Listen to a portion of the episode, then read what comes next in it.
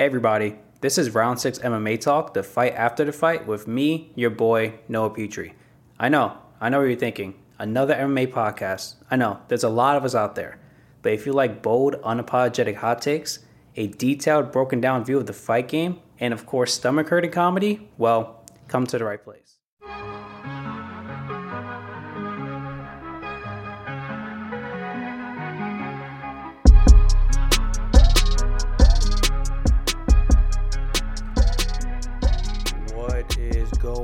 Going everyone? This is episode 28 of R6 MMA Talk, the fight after the fight with me, your boy Noah Petrie.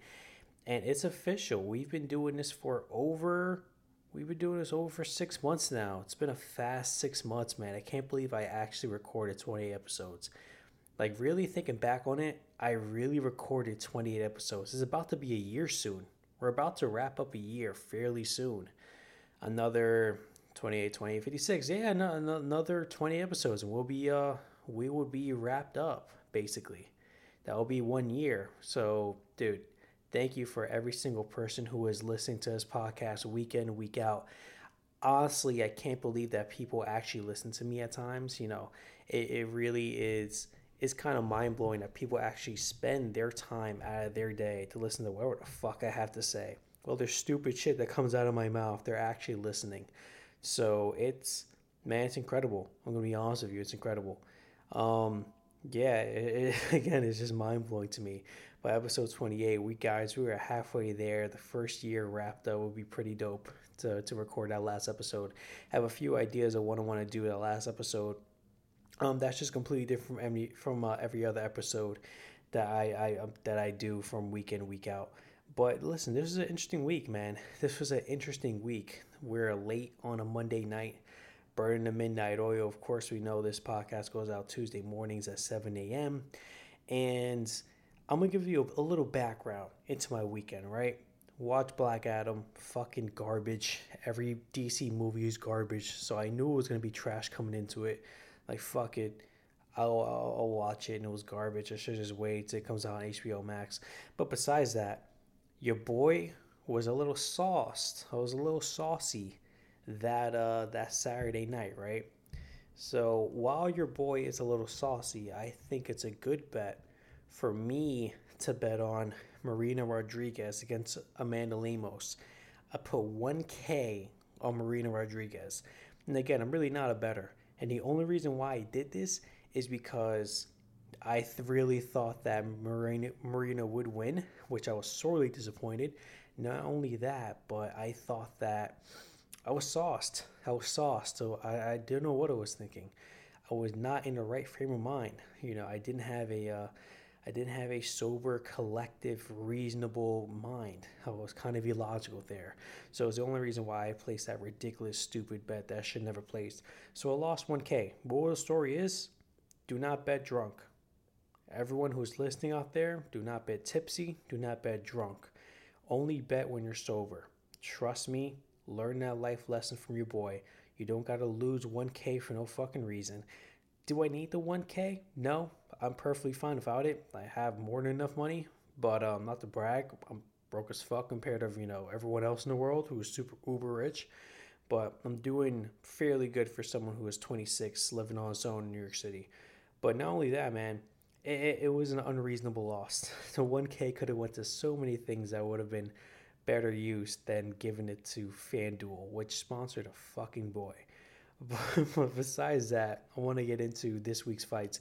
We have a ton, a ton of really juicy MMA news slash drama. I'm more excited to get into the news slash drama than I am to get into the fights. I'm going to be honest with you. The news slash drama this week is fucking novella worthy. It's amazing. It's crazy. It's it's all over the place. Like we have fingers of the ass. We have possible assassination. We have a, a possible fixed fight.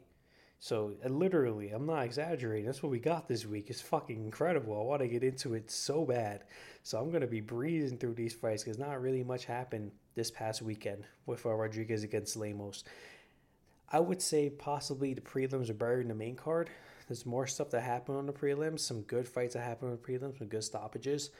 But um, yeah, I'm just gonna be going over the, the last three fights of the main card, getting to juicy, juicy, juicy, juicy MMA news slash drama. After that, going over UFC 281, Adesanya against Pereira, three technically, and uh, of course going over for my hot take of the week. So let's jump into this episode. First, we have Minor against Nura Nuradan Nuradambek, Nuradambek, something like that. Asian dude, Chinese dude who sounds like he has a Russian last name, but he's clearly Chinese. I don't know what's going on there. I don't know what's going on there. But this fight was weird. This fight was extremely weird. And the reason why it was weird is because Minor goes out there and there's more to it that's really bizarre. I'm going to be get to it in MMA news slash drama. But Minor gets out there, right? And he throws a left kick to the body and he's visibly hurt, which the amount of leg injuries that's happening this year is alarming. A lot of leg injuries are happening this year all around, and I don't like that. 2022 is have a really bad year for legs. But um, yeah, he throws a, left leg kick. It didn't get checked. I, didn't see it get checked. It, it lands on the body.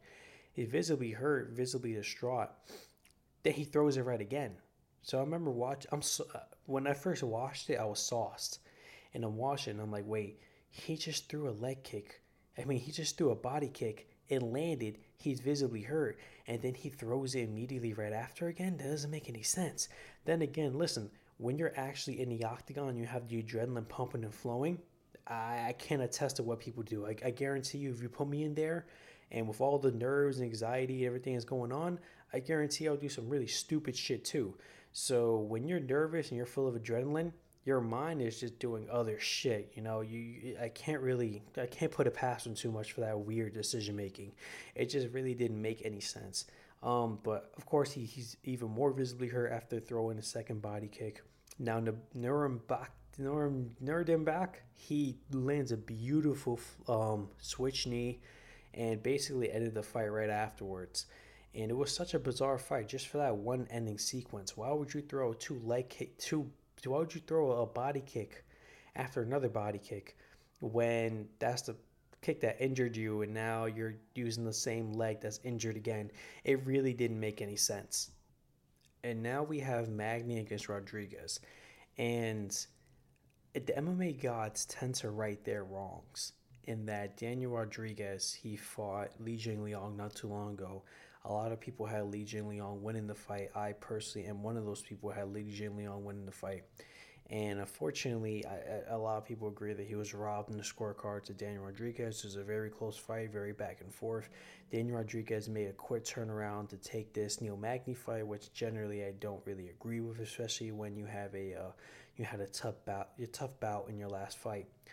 But the MMA guys tend to right their wrongs, man. I tend to see that if a, a decision happens that that wasn't good and they basically was given the decision by the judges tend to lose their next fight. I don't know why. Maybe it's MMA God spiting them and trying to get, you know, trying to right their wrongs, as I was alluding to beforehand. But this fight was, I would say Daniel Rodriguez got the better on the feet, as far as much as the, the fight landed on the feet. I think Neil Magny did some good work utilizing the jab and staying behind the jab. I think overall Daniel Rodriguez was landing the more bigger, powerful shots. Um, Neil Magny was really reacting a lot to um, Daniel Rodriguez's shots. He wasn't getting rocked or disoriented or anything. He was reacting pretty big to him. Um, but Neil Magny just showed us that his craftiness as a vet. He showed us his craftiness as a vet, which he utilizes grappling. I, no one knew he had that grappling was something that was a clear weakness of his for years now. That everyone knew if you can get a Neil Magny to the ground, the fight's essentially done. Um, he was just going to stay there in that position or get submitted. And he utilizes grappling. He utilizes grappling. Again, which no one thought he had. Everyone thought this fight was going to be standing up on the feet. So as long as it's standing up on the feet, I think uh, Daniel Rodriguez could win. The one thing I, I thought that was that was going to be curious to me was how well Daniel Rodriguez is going to handle, you know, Neil Magny's pace and pressure because that's what he's known for. Known for someone who has an incredible, incredible, incredible gas tank. But it was a very solid victory for Neil Magny. And when you go through Neil Magny's wins, a lot of them are pretty impressive, man. He has a lot of big wins against a lot of big name fighters. Granted, these fighters are a little older in their career, but either way, man, he got some big wins against some big fucking fighters. Would he ever be in the Hall of Fame? No. Did he ever get a number one contender? Was he ever a number one contender? No. Did he ever fight for a belt? No. Do I think he ever will? No. But he's one of those guys that, you know, had has a very good career in the UFC. A testament to this is that he has the most wins in this division right now. He broke GSP's record. And the one thing I love about this is the fact that one, it, it like these kind of records and these kind of things, they celebrate people who are, you know, we should celebrate the fighters that are grinding it out, who maybe don't have the best record out there, but are consistent and they are good year after year after year, who are actually improving, even if they'll never make the Hall of Fame or become champion. I think we should like these little you know stats like the most wins in this division etc like i think we should uh we should treat that with respect too and not just overlook it and neil magny as post-fight interview who's the first to say like listen is my record better than gsp's no. Like is my wins better than gsp's no absolutely. And he kept real. He's like listen i am proud of this achievement but like you know am i to be compared to gsp no. Which rightfully so he was 100% right in that but doesn't take away the fact that he has the most wins in the division now, which he 100% earned. So it was a very impressive victory by Neil Magny. I think a lot of people were counting Neil Magny out in this fight, me being one of them probably. Um, but he, he, he just showed why he's a veteran, man. And he really is gatekeeper. If you can't beat Neil Magny, you're not gonna pass. To, you know, you're not gonna be, you're not gonna be fighting at the top of the division. You're just not going to be and Daniel Rodriguez is apparently just not there yet. And Neil Magny called out Gilbert Burns, who I think is an incredible call out, a big name. I don't think Gilbert Burns is going to take the fight. Um, there's a huge gap in uh, in the rankings between him and Gilbert. It's probably just wants big fights nowadays, like Masvidal or Colby or something like that, which I think he deserved and earned. Um, definitely after the Chimaev fight. So yeah, very impressive win by Neil Magny, and shout out to him for getting the most wins in the welterweight division. And now we have the main event, which broke my fucking heart because I lost 1K. But now we have the main event. And both women were extremely gun shy in that first round. I knew they were going to be hesitant because both have a lot of power. I, here's how I had it I thought Lemos has more power than Marina Rodriguez. Marina Rodriguez has some hammers in her hands too. Do not get it twisted. She will put you out. But I think Marina Rodriguez, one, had the better stamina, has proven better stamina. She's been in a lot of five round fights. Amanda Lemos have not. She has overall better striking, in my opinion. So, and I, I gave the power to Lemos, but I gave basically everything else to Marina Rodriguez. Marina Rodriguez was a minus 220 favorite, I believe, which I think was rightfully so. Marina has beaten the better people, has been in five round fights, has been in main events, and Lemos just currently has not. So I think the betting odds were definitely justified. But both women were extremely gun shy in that first round. Very gun shy in that first round. I gave the first round to Marina Rodriguez for the simple fact that I she landed more. There wasn't no real significant strikes in, in that first round, but she did land more numerically. Not only that, Lemos goes for a takedown. Marina reverses position while they're uh, going down together at that point and gets her mounted. So I had the first round going for Marina. Second round, clearly Lemos's round. Obviously, she had Marina's back the entire time. Got her in a neck crank, almost got her into a rear naked choke, but just controlled Marina's back in that position for the entire second round. In the third round, Lemos landed some big, powerful shots. Marina was definitely rocked, definitely dazed, might have even been out her feet a little bit. Now, the big controversy regarding this fight was was it stopped too early? And in my personal opinion, I think it was stopped a little early. And I'm not just saying that because I lost a thousand dollars. I probably would have lost it anyway, but I think it was stopped a little bit too early. And do I think the stoppage was justified? Yeah, I can see it being justified. Am I angry at the stoppage? No. Do I think it could have been continued a little more? Yeah. I mean, Marina Rodriguez looked bad as in like she looked pretty fucking rocked and pretty fucking dazed. But the stoppage happened so soon. You could have let it go on for another five, maybe even 10 seconds longer just to see how she will react. Maybe she'll get into a grappling position, maybe she'll recover, or whatever the case may be. But referees just tend to, whenever there's a woman fight and one of them gets rocked, they tend to, to, to, to you know, stop the fight early. They, they tend to do that. There's definitely a trend in that. To say is not this is most definitely wrong. There's definitely a current trend that I've seen that referees do that. With men fighters, they tend to last a little bit longer. For women fighters, tend to call it a little sooner. So that being said, with that trend and with everything that I saw, I'm really not upset at the stoppage, but I do think it was a little early. Then again, Jason Herzog is arguably the best referee in the game as of right now. So I, I at the end of the day, respect his decision. Impressive, impressive, impressive victory by Lemos. I think Lemos most definitely deserves a title shot after this.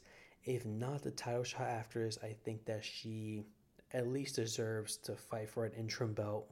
Maybe not an interim belt, but fight someone like a Rose Namajunas or I said her name retarded, Rose Namajunas or uh, you know someone else who is very high caliber at the top of that division.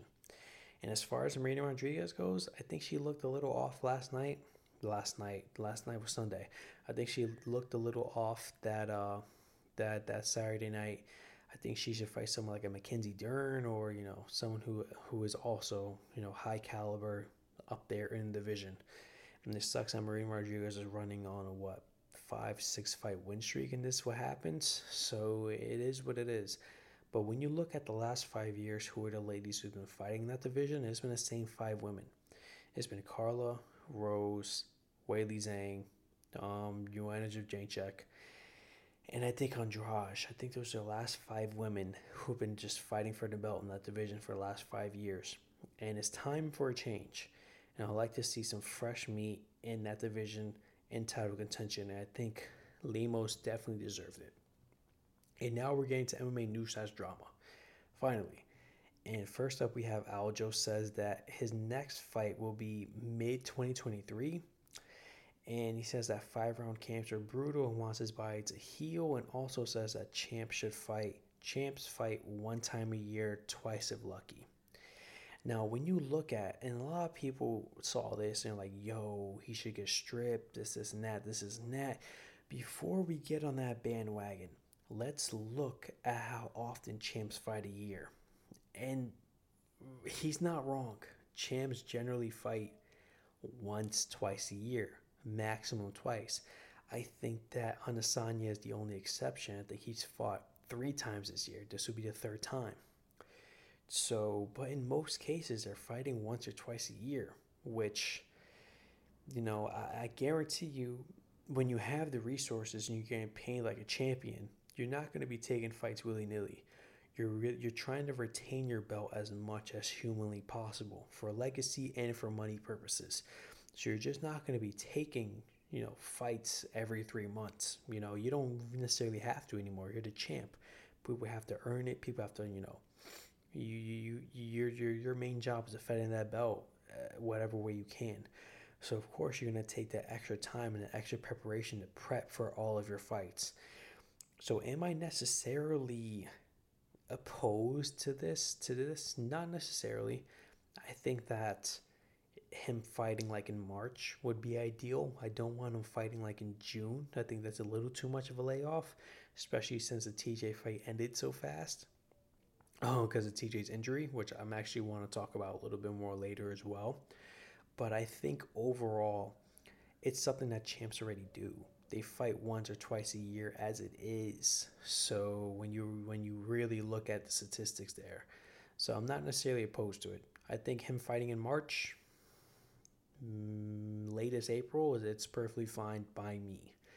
Then we have Alexander Pisarov dies eating a poison watermelon. So I saw this on Twitter, right? And I'm like, yo, what the fuck? Like, a, he wasn't allergic to watermelons. First of all, God rest his soul. He died at 33 years old. Unfortunate that this happened. But when I saw it, I'm like, yo, what the fuck? Like, was he allergic? Wasn't allergic. Apparently, was poisoned. Now, I tried to look more into it. and I really couldn't find it in any of the outlets. And I, I go through the media outlets right before I record a podcast just just to see if I miss anything in the media, and I couldn't really find it. So I really have to dig in deep to, to find some specifics on it. But basically, all I know about this is that he was poisoned with watermelon. He was poisoned by eating watermelon, which is like so fucking outlandish and ridiculous. It's, it's one of those things that if I didn't have enough information, I wouldn't cover it. But the fact that it's so out there and crazy, I had to at least bring it up. So I don't have a lot of information on this, unfortunately, but it's just fucking crazy to see. And GSP says that most MMA careers end in a horror story, and he would back Jake Paul's union if done right. GSP's been trying to unionize for years, man. He's been really trying to unionize for years. It's not something that's new to him. He's been doing it for the last five, six years. And unfortunately, it hasn't really panned out. And I don't think it wouldn't really pan out because you would have to have the main players in the UFC or MMA in general getting behind this union, which I don't think that that's going to happen simply. I just simply don't think it's going to happen. Because the UFC and a lot of MMA UFC fighters have the mentality of, oh, this person wants to talk about money issues and this is that. Cool, they can do that. Um, someone else is going to take the spot right after. Like, you know, if this person wants to sit out and be like, yo, I'm not paying, I'm not fighting because the pay ain't right, someone else will be like, you know, I'd fight for that pay. You know, I'd fight for that, that title shot. I have no problem with that. And it's just going to be that perpetual cycle. So I don't see the union really realistically without any government assistance happening in the UFC. And I, I'm really hesitant to have a union from someone who is doing celebrity boxing. Even though he has the name and he has the finances to really create it, but I'm hesitant to have that in MMA coming from someone like that. Um, but man, if, if he gets GSP's backing, then then maybe I'll I'll I'll back him too. Then Islam Makhachev says that he may not face Volk next, but the winner of Chandler and Dustin. And a lot of people are clowning Islam because he's, he's they're all saying, "Yo, he's already ducking Volk." Like literally, he just became champion. He's ducking Volk. And a lot of people were clowning Islam during his rise to the top of the championship because he was ducking a lot of people. They say he was ducking Rafael Dos Anjos, which I think that's false. I think Islam would have went through Rafael Dos Anjos, same way Khabib did. Um, look, pause. Khabib didn't uh, didn't do that, but I think he would have went. Yes, he did actually. I'm wrong. He did go through Rafael Dos Anjos pretty bad, but I think that I think the reason why Islam is doing this is simply because Chandler Dustin Poirier will probably bring him more money, and it's a very it's a lot easier matchup than Volkanovski. Both of those men are a lot easier than Volkanovski, so you could say in a way that he's ducking Volk. I don't think he's scared to fight Volk. I think he would fight just about anyone, but he knows that Volk is a completely different challenge compared to these two other dudes. And here's the thing, bro if I don't care if Chandler wins by a vicious knockout, I don't care if Dustin wins by a vicious knockout. Neither of them should be fighting for the belt. Dustin fought for the belt already and lost. Chandler fought for the belt already and lost. Chandler's coming off a one win from Tony Ferguson, someone who's coming off like fucking four losses.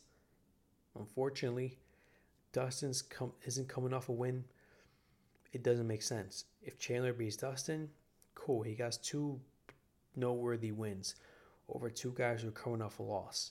Have him fight like a Dariush. If he beats a Dariush, I have no problem giving him a second title shot.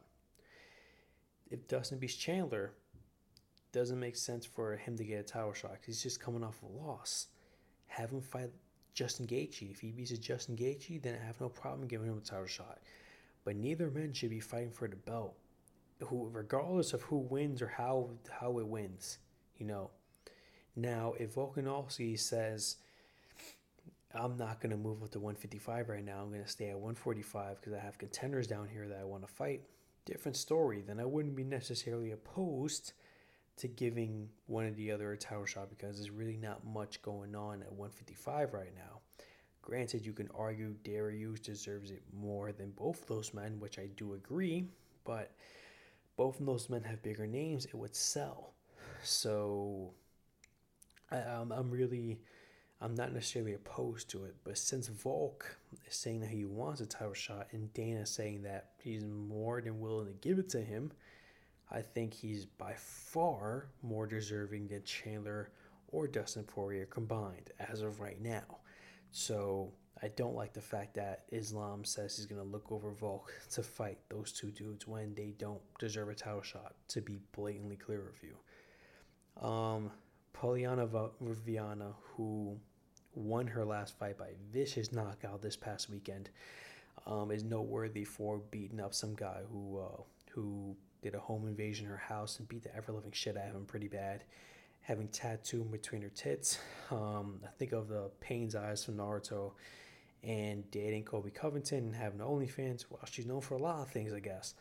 But she basically came out and said that uh, she did date Colby Covington and Colby wanted her to finger his ass and got mad that she didn't want to do it. Listen, I'm not here to king shame. I am not here to king shame. I'm not here to clown Colby Covington, right? I'm not here to clown Colby Covington. I'm really not. I'm not. If you want fingers in your ass, cool, bro. Like, I hope you find a girl who's willing to do that, and I hope her nails aren't too long. You know, I'm I'm, I'm really not angry at it. I'm not. I'm not gonna shame. I'm not gonna shame anyone right now. But you can't get mad when you ask a girl who's not into it to do it. Because here, here's the thing there's some things that are like very generalized in sex. For instance, sucking that D, eating that P, eating that A. That's really accepted in mainstream foreplay nowadays. Granted, not everyone likes to do it. It's one of those things that like you have to tread lightly, but for the most part, I think most people would do it, especially guys. Most of them would do it. Women, on the other hand, not so much. But, you know, sucking that D, eating that P are two things that are like widely commonly done. So if you're dating someone who doesn't want to do that, it's like, oh, that person kind of sucks because why wouldn't you want to do that? It's really not that big of a deal. But fingering the booty is different. It's different. It's a different animal. It's a different issue, you know? It, it, it you have to tread lightly with that. Is one it's it's like it's like that old saying goes, right? If you ever want if you're dating a girl and you want to have a threesome with another girl, you can't be the one to bring it up. You can't do it. You have to make it you have to make them think that it's their idea. Because if you make them think that's their idea, then they're okay with it. If you bring it up, it's gonna make it look like you just want an excuse to fuck someone else, and it's never gonna happen. So you just gotta, you just gotta, you just gotta lay back, play, play it cool. If they bring it up, you'd be like, you know what, I can try it. We can try it. I'm not opposed to it. We can try. You know, we don't have to do it, but if you want to do it, then I'm willing to try it. You have to play it like that. So, if a girl is like, if she's willing to to eat that ass, eat that A, then maybe you can be like, yo, try rubbing the balloon knot. And she's willing to rub the balloon knot, then you're like, yo, like you can stick a finger in, you can stick your pinky in the balloon knot if you want. You don't have to, but like, I'm down to try it if you want to. And that's the way you transition into it. You can't like, you can't just be like, yo, I want you to do this and if you're not okay with it, then I'm gonna get tight. Because not everyone's okay with it. It's one of those things that like a lot most people want to say fucking 90% of people are gonna be like, nah, I'm not with it. Especially women. Especially women. If a girl asks a guy to to, to finger that A, every, oh, every guy's gonna do it. Every guy's gonna do it. No guy's gonna be opposed to it. They're gonna fucking put their thumb in there. You know? But for women, it's a little different. You got you got to tread lightly. So the fact that he was angry, that that's the part that I'm kind of clowning him on. Cause like you can't get mad when you suggest something like that when it's not something that most people want to do. So you gotta you gotta play it cool. You have to play it cool, and he didn't play it cool. So I, I that's why I found it funny. Like you can't get tight when I guarantee you she asked him to do it and he didn't get tight, she wouldn't have said anything about it. She wouldn't have brought it up. But the fact that he got tight is the reason why she's clowning him on it. So you gotta play it cool, man. And listen, anyone else is listening to us, take my advice. Take my advice. If anything I just said that you want to try, take my advice. Play it cool. Play it cool, daddy yo. Don't sit there, give bitches ultimatums and like, yo, you do this or it's over, or you know, whatever the case may be. Don't do it. Just play it cool. Don't suggest it. Make them feel like they're suggesting it and they want to do it and they will do it. But you can't sit there for eager, eager beaver to get the F and the A when, you know, most people are just not going to be with it. So that then then the moral story is play cool. Then we have uh, what I was referring to beforehand, going over the first fight of the evening.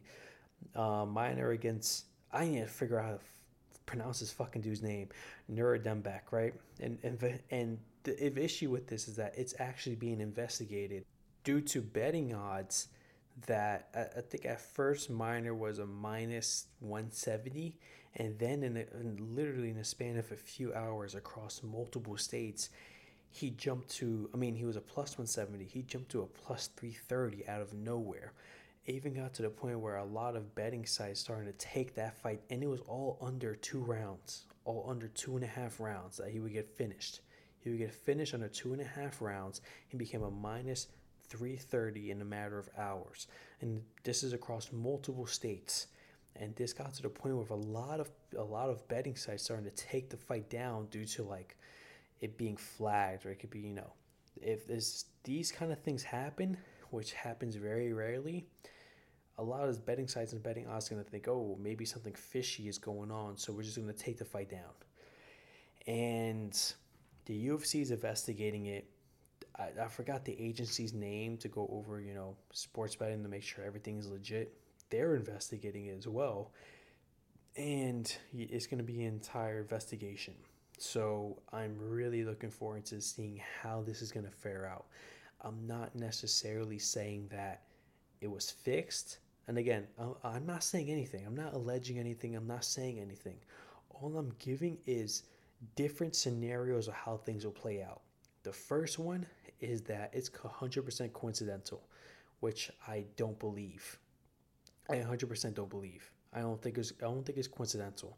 It happened across multiple states. Multiple people were betting for it to be under to happen under two and a half minutes to two and a half rounds at first. It happened to be finished in two and a half minutes, and it happened in a matter of hours. That is no way that's coincidental. I just don't think that's coincidental. Um, and again, I'm not I'm not speculating on oh it's definitely this. I'm just giving examples. The next one up is that he was noticeably injured. That it, word got out from the camp that he was injured and you know it started spreading like wildfire from the MMA community and everyone was betting on that which is a very real possibility because a lot of fighters fight injured for instance TJ Dillashaw fucking left shoulder pop out 20 times during training camp and he fought very compromised. There was no way he was going to win that fight against Aljamain Sterling. He fought extremely injured. So maybe everyone knew of that. If maybe he had a prior leg injury, everyone knew about it.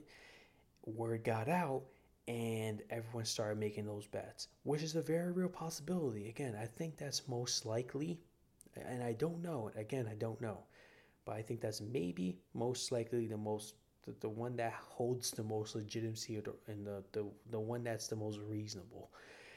The one that would be the worst for the UFC, for all those who, who are involved, and all of MMA is if the fight was fixed. And again, I'm not saying the fight was fixed. I'm not saying at all. I'm just giving an example of what could be a possible scenario. And a possible scenario is the fight being fixed. And when you really start to dive deep into it, is not that outlandish as it seems One, we all know just within the last couple of days, UFC or a couple of weeks, UFC made a new rule set that you know fighters and coaches cannot bet on fights, which I am shocked that even took this long to happen. We do have the normalcy of betting in MMA, like literally DraftKings, FanDuel is all over, you know, MMA media, um, MMA UFC broadcasts, um, MMA podcasters. It's all over the place. It's one of the main sponsors. Um, so it's such a big normalcy in just betting in MMA in general. And on top of that, when you look at Minner, who is the person who injured himself in the fight, his coach is James Krause. James Krause was a former fighter who, up until the last couple of weeks, he has been known to say multiple instances that he bets on his fighters, which is such a huge conflict of interest. And I'm surprised the UFC allowed that to go on longer than it should have. Um, but he's one of those people that says he bets on his fighters, that he would bet on his fighters all the time, and that he, he would, most of his money came from betting and not from being a coach or the gym or wherever the case may be, that he would make most of his money from betting. And with that being now illegal in the UFC, again, I'm not saying that's what happened. I don't know what happened. We'll find out. I'm saying look into it. I'm saying look into it and be open minded to all possibilities. So I'm actually a little excited to see how this is going to go. I want to see what would be the end result of the investigation from the UFC and from that agency who's in charge of sports betting in the USA. But since it's an open investigation, it has to be reported. So the UFC, if, if, if something bad happened and the UFC can't just say, oh, um, nothing happened and it was all coincidental. They can't do that since they have an entire other agency also investigating. So if whatever happens, we're, we're, definitely going to hear the end of it, which uh, I'm excited to see. And last but not least, O'Malley suggests that the interim title fight should be between him and Vera, which of course Vera would have to get past Corey Sandhagen. And I'm not opposed to this at all, man. I really don't like the fact of interim title fights, but this is an interim title fight. You can make this a main event. You can easily make this a main event in Madison Square Garden sold out arena in front of thousands and thousands and thousands of people, and I guarantee you will sell amazing. I guarantee you over 500k. Guarantee you over 500k buys. You have bad blood between the two. You have an unfortunate ending between the two. Both men's stock are at an all-time high. O'Malley's popularity is at an all-time high. Chito Vera became a, a, a star in his own right too. If he beats Corey Sandhagen, he's on an incredible run. Dude, that fight would be fucking insane. I would easily give Dana White my money and my jizz to watch that fight. 100%. No problem.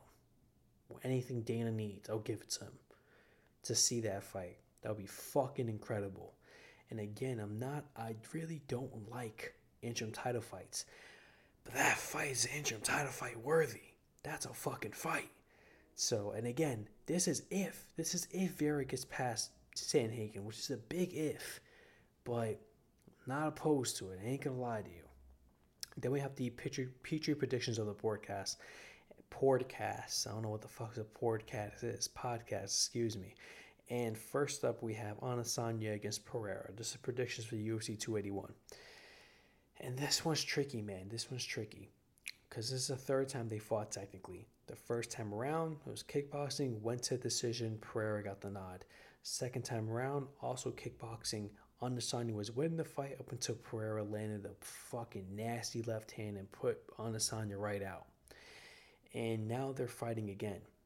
This is the only person I truly believe who can pose a challenge to Adesanya in this division anymore. And a lot of people are saying Bo Nickal, Bo Nickal. Listen, we don't know how he's going to perform. He just got into MMA. He's still very much green. You know, he, still hasn't fought a striker or fought someone who can stuff takedowns or whatever the case may be. So you can't even put him in that discussion yet. Literally, he just came off the contender series. You can't put him in that discussion. I don't care how good he looks. And some people would say Chimaev, but he doesn't fight in this division. He fights at 170, so that's out of the question as well. So, realistically speaking, out of everyone who's fighting at the 185 division, the only person who really poses a challenge is Pereira. If Pereira can't beat him, no one at 185 is going to beat him. And it really wouldn't make sense for Adesanya to stay there. So I couldn't think of a better way to close out your legacy in, in a division and go to another division is fighting someone who basically is the only guy to ever really stop you. Even though it's a completely different sport and it's not MMA, it's in, it's in kickboxing, but you know, it, it, he still stopped you at the end of the day.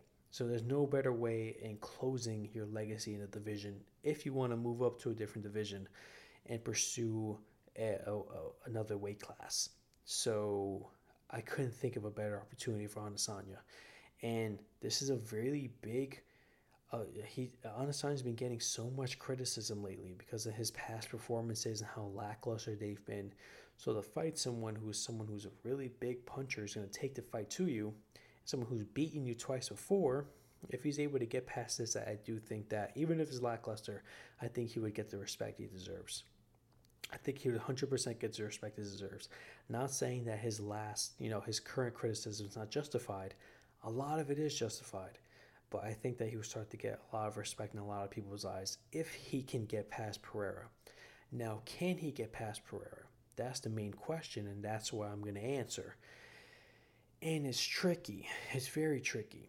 I think Adesanya's overall striking style it's better suited for MMA than for kickboxing in general. Pereira, even though he transferred over from kickboxing to MMA, his style is still very kickboxing esque. His stance is very kickboxing esque. His uh, striking is very kickboxing esque. Even though he transferred over, he still carries a lot of that same style into MMA. And on top of that, since he just transferred over, it, his grappling is not going to be that good. But you have to be careful in grappling someone with a with a as you know. You have to be careful grappling someone like Pereira because one, his size, he's 6'4 and he's fucking huge for the division. He makes light he he makes light heavyweights look small. Not only that, he's strong, big strong guy, and his he has devastating knees.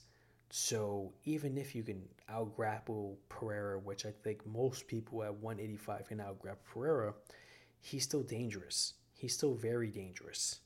So, that being said, I do think overall Adesanya is probably the better striker in regards to MMA. In regards to kickboxing, I don't know. In MMA, I think Adesanya is a better striker. The thing is, can you avoid that right, that left hand for five rounds? In MMA sized gloves, Pereira knocked him out cold in kickboxing 16 ounce gloves. Now imagine four ounce gloves. Fuck. You have to dodge that for five rounds. And Pereira will bring the fight to you and will apply that pressure. That's hard. That's extremely hard for Adesanya. Extremely, extremely hard for Adesanya. Adesanya will have to utilize his grappling, which he's not known for. He's not known for his wrestling or his grappling. I do think he can pull it out of his ass if he really needs to, but it's not something that he's known for. He's more so known for his defensive wrestling, his defensive grappling, which is phenomenal. But offenses, he's not known for. On top of that, he's going to have to do all that on the back foot, which is up against the cage, which is another issue on its own. I think it's going to be a tough fight for both men. I think it'll be a tough fight for Adesanya. I would say honestly, if you're gonna put money on it, put money on Pereira. He's a very live dog. I don't I don't know if Pereira's gonna win, I'm gonna be honest with you, but he's a very live dog and he has technically beat the champion twice. So and he has fucking devastating knockout power. And he's the only person in the division who makes Adesanya look small. So if you're gonna put money on anyone, I suggest you put money on Pereira. I gotta be honest with you guys. And then we have Zhang against Carla. And this fight is another fight that's extremely interesting. Extremely, extremely, extremely interesting. And fuck, guys, this one's hard. This one's hard. Zhang has improved on her wrestling as of late. Her grappling has gotten a lot better. Obviously, her striking is phenomenal. But can she effectively defensively wrestle against Carla? That's the thing. If she can stuff takedowns, she will most definitely win. If she can't, she ain't gonna win. Can she do it though? That's the main question. I do think she'll be able to do it for the first two rounds, but will she be able to do it for the last three? And on top of that, this fight will not be like Rose against Carla. It's not to happen this fight. Weili Zhang is going to bring the pressure, is going to bring that offense and that striking and that grit to the fight. She's not going to be as reserved as Rose Namajunas. It's just not going to happen. So, with that, over everything being said, I'm personally going to go with Zhang. I'm personally going to go with Zhang. I think Zhang won against Namajunas that second time. I think no, I think Zhang got robbed. Um, MMA gods right there wrong and gave the belt to Carla, and I think it's gonna go full circle. I think it's gonna go full circle. Then we have Dustin against Chandler, and this one's hard. This one's also a very hard fight. This is a fucking travesty that has three rounds. A fight like this should not be three rounds. A fight like this should always be five rounds. Oh, always be five rounds. Listen, if the UFC is gonna put up a really big fight for the third fight, that's like fight night main event worthy, or you know, co-main event in the pay-per-view worthy. You should just make it five rounds. Fuck it, let it go over in time. No one's gonna complain. I guarantee you. Um, but that being said, what I think will happen in this fight, I don't think Chandler is gonna get put away. Yeah, Chandler is chinny, but here's the thing Chandler's chinny when caught off guard. Chandler's chinny when he gets hit with a strike that he doesn't see coming. Like he got dropped by Tony, he probably didn't respect Tony's power. He got he got he got put out by uh, Oliveira. Guarantee you didn't really respect Oliveira's power or striking. But when he was fighting Gaethje, he took a lot of Gaethje's biggest shots and kept going. Why? Because he was expected to get hit with big, nasty shots. The shots that always put you away are the shots that you just simply don't see coming. The one that you don't see coming is the one that's going to put you away. So he knows that Poirier is a hard striker. He knows he's, he's Poirier is going to hit him hard. So I do think he would get dropped and and rocked, but I don't think that you know that Poirier will put him away, and vice versa. I don't think uh, Poirier. I don't think Chandler would knock out Poirier. Poirier has a fucking tremendous chin. He's a little chinny at 145 because he was cutting all that weight and it was really messing with his durability. But now at 155, I mean, other than the Michael Johnson fight where he first came into the division, his chin has, you know, withstand a test in time ever since. And again, he knows he's going to get hit with some big shots. So I think it all comes down to striking and Poirier is just simply the better boxer of the two. He's just the better boxer of the two. Poirier has by far more clips, more clean striking. And I think that he's just going to outpiece Chandler. I think Poirier will probably win one in three. I think Poirier win the first. I think Chandler might win the second. I think Poirier would clearly win the third. But either way, it's going to be a fucking phenomenal fight. This this kind of matchmaking I love. I don't care. I don't think either man deserve a title shot after this, but it's a fan friendly fight that's going to go down for the ages, so I'm 100% okay with. And then we have the hot take for the last portion of the podcast, and this is is what TJ Dillashaw did unfair to the fans. And the reason why I say this and what I mean by this is TJ Dillashaw knowingly had an injury very big injury, dislocating his shoulder 20 times during fight camp, being very, very, very uncompromised, knowing that it was going to be an extremely uphill challenge to win that belt against a healthy Aljamain Sterling when you have this many inju- injuries and issues with your shoulder. And he didn't disclose it to the medics or to the UFC, which led to his very lackluster performance against Aljamain Sterling in his title fight. And my thing is, is what TJ did unfair to the fans. And the reason why ask this is because um, Luke Thomas, who's our, who's my favorite media MMA person in the sphere. He has his own MMA podcast, which is my favorite out of all the MMA podcasts, outside of my own, of course. Um, and, and he really commented on how it was unfair to the MMA fans and, of course, to the promotion that TJ Dillashaw did this. And he didn't necessarily criticize Dillashaw, you know, and his toughness or his, you know, his his fortitude or anything else he's done outside of his career. He just simply said, "Listen, if you were this, if your shoulder was that bad, then you were obligated to disclose that to the UFC, to the medics, and possibly not even take the fight, because." When you do that, when you have such a blaring industry and you go out injury and you go out there anyway, and you put on such a lackluster performance, then you're in a way you're screwing you're screwing the fans. You're screwing the fans who bet on you because they didn't know you have such a bad injury and they definitely would have bet on they definitely wouldn't have bet on you if they knew that. So you kind of lost the money there. And not only that, the people who are paying for a viewer experience, you're kind of fucking up the viewership because you have this blaring injury that's you know, is going to make you not put a good performance on. It's going to make the fight a dud. So that's what he meant by that. And honestly, I agree. I agree 100%. And again, I'm not talking about what Dillashaw did in the past and his EPO or him as a character or him as a person or anything. You know, the fact that you your shoulder could, get dislocated 20 times, you go out there and still fight. And while it got dislocated twice, no one's questioning his toughness. The man's as tough as it fucking comes. As tough as it fucking comes. But you have you even though I say, you know, for a fighter, you shouldn't be, oh, I'm gonna do this for the fans. Eh, fuck the fans. And I'm one of them, but fuck the fans. You you're not doing it for us. You don't have to do it for us. You have to do it for your family, your your, your well being, your legacy. But here's the thing if you have such an injury like that, you should 100% disclose it. If you have like a little minor nagging pain, then maybe you shouldn't disclose it. But if you have something that this bad that you know is going to be a problem, like if I was his coach, I would have been like, yo, we can't do this. Like it popped out 20 times in fight camp. Like we can't do this.